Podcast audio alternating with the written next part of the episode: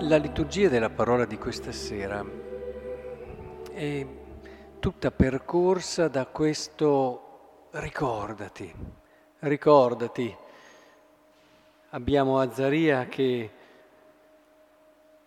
fa questa preghiera a Dio: ricordati, ricordati per amore di Abramo tuo amico, di Isacco tuo servo, di Israele tuo santo, ai quali hai parlato promettendo di moltiplicare la loro stirpe.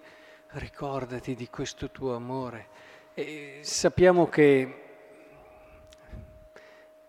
tutta eh, l'Antico Testamento, tutta la Rivelazione, in particolare eh, il messaggio fondamentale che veniva ripetuto dagli israeliti era quello di non dimenticarti, ricordati, ricordati.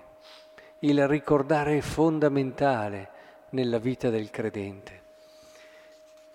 Si riparla ancora nel Salmo: ricordati, Signore, della tua misericordia, del tuo amore che è da sempre, ricordati di me nella tua misericordia per la tua bontà. E c'è un non ricordarsi fondamentale nella parabola che ci ha raccontato Gesù, di chi aveva ricevuto un perdono, un condono straordinario, ben diecimila talenti, e di chi poi si è dimenticato ben presto di questo e non ha saputo dare altrettanto a chi aveva un debito molto minore con lui. E, e tutto questo in un contesto di perdono. Allora, cos'è che oggi soprattutto dobbiamo approfondire? Questa cosa, cioè che la storia della salvezza ha aperto un debito enorme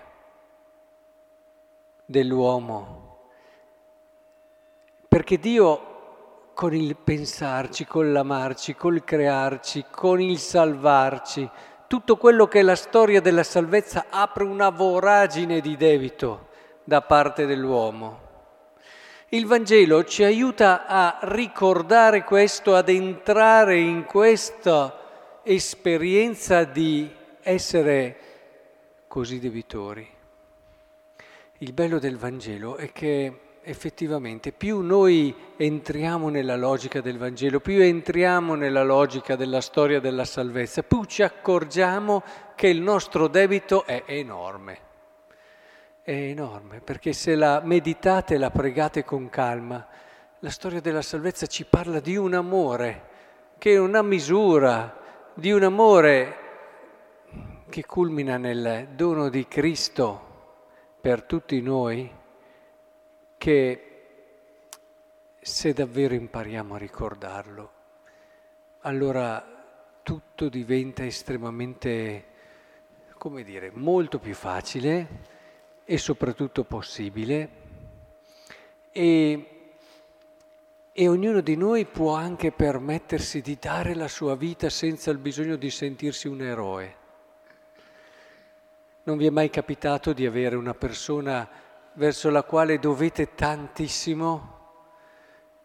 Quando fate una cosa non vi viene neanche il pensiero di essere stati bravi, ma neanche minimo. Anzi, sentite che questa è una piccola briciola di tutto quello che avete ricevuto. Ecco, questa semplice esperienza umana che viviamo è l'esperienza del credente.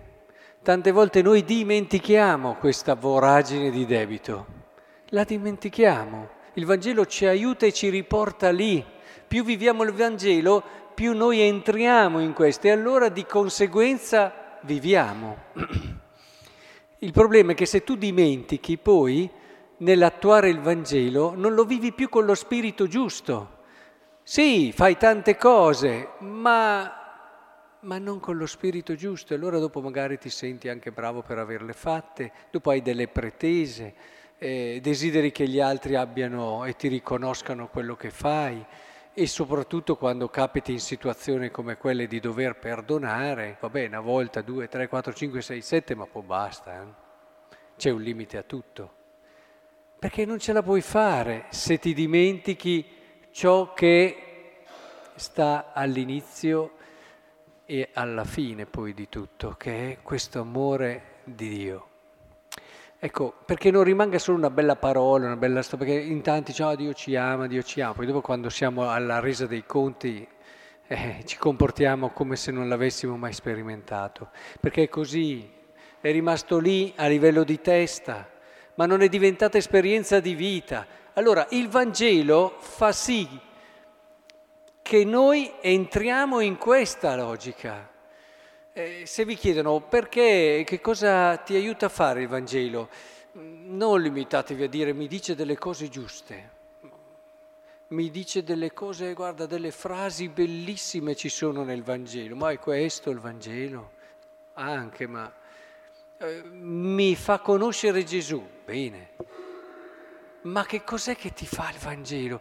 Quando lo preghi, quando diventa parte della tua vita, quando ci entri sempre di più, quando lo rumini come, come facevano i padri del deserto, che fanno sì che il Vangelo diventi il ritmo dei tuoi pensieri e del tuo cuore, allora sì che capisci che lo scopo fondamentale del Vangelo è di ricordarti.